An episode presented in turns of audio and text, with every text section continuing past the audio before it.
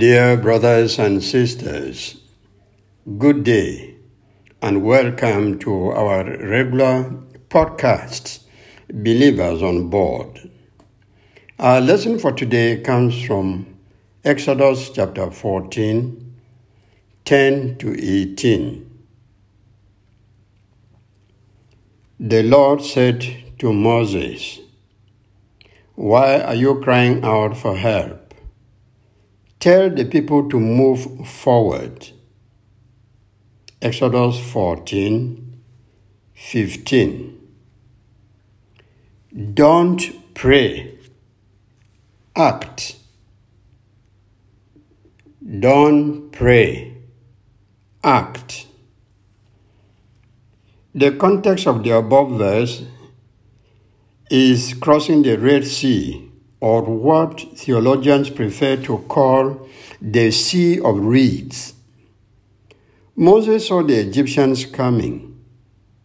They had war chariots with an army of 600 able men. When the children of Israel saw the Egyptian army marching against them, they were terrified, and they cried out to the Lord for help. The Hebrews grumbled against Moses, and then Moses cried to God for help.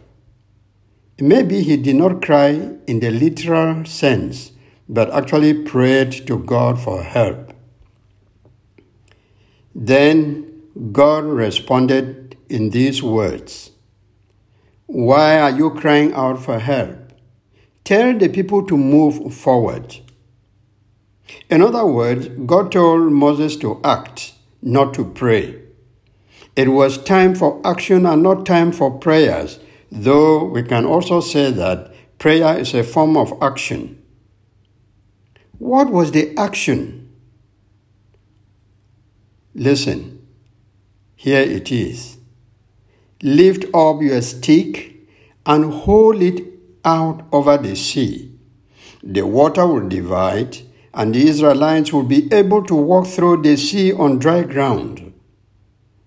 That was the practical action God enabled his servant Moses to take for the children of Israel to cross the Red Sea on dry ground and escape the Egyptian army. God encourages us to pray, but He also wants us to act.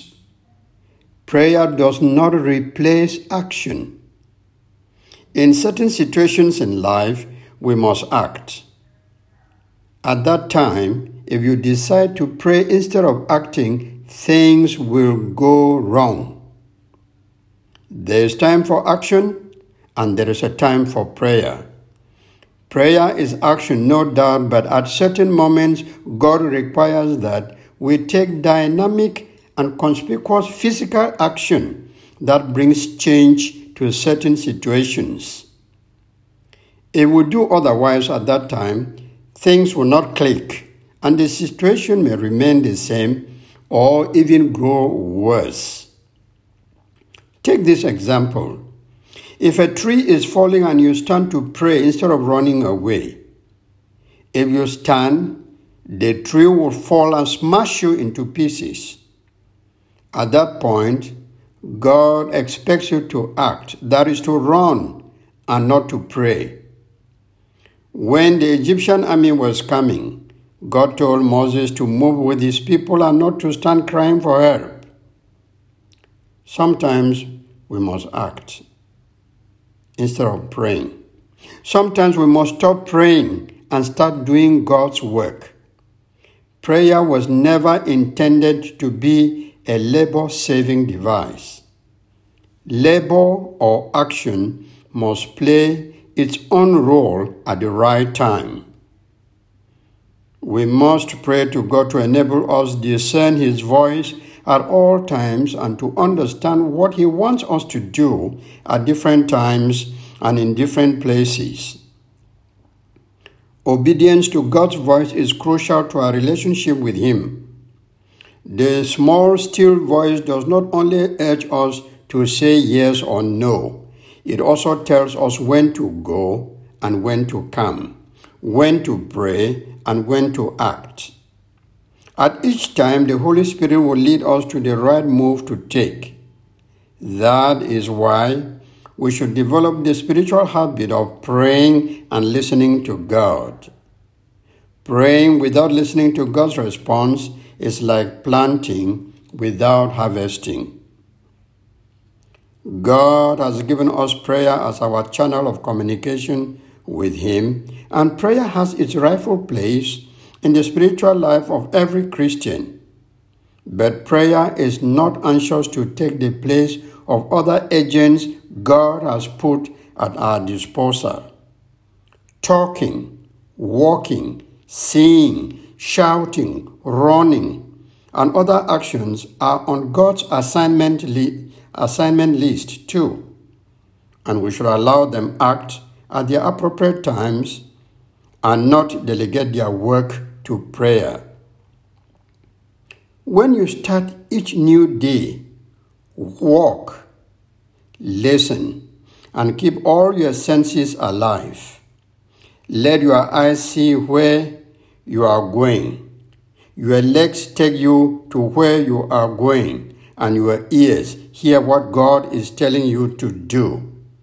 In addition, let your mouth say what God wants you to say, and your mind direct the action expected of you.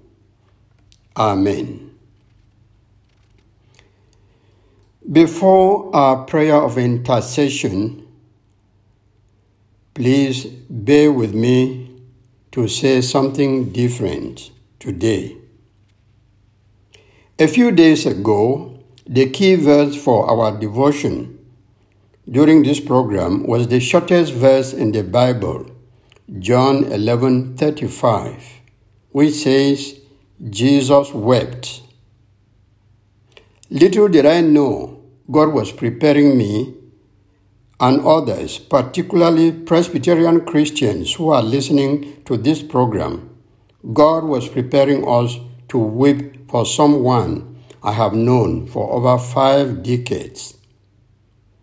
That is the former moderator of the Presbyterian Church in Cameroon and former president of the All Africa Council of Churches AACC, the very Reverend Dr. Nyansako-ni-Nku. He died in Douala, Cameroon, Tuesday, April 27, 2021. He was my friend, brother, and boss. By the grace of God, I worked with four and a half moderators of the Presbyterian Church in Cameroon. This particular person, this charismatic and visionary leader, was exceptional in many ways. He put the Presbyterian Church in Cameroon on the map of dynamic churches locally and internationally. I don't intend to write his obituary in this program. May God welcome him with both hands into eternal rest. That aside, please pray for his soul to rest with the Lord. Pray for Mrs. Nku and the family. And then pray that God's voice should always come to you with clear and unmistaken messages. I am Achoa Umene. May God guide you always to know when to pray and when to act.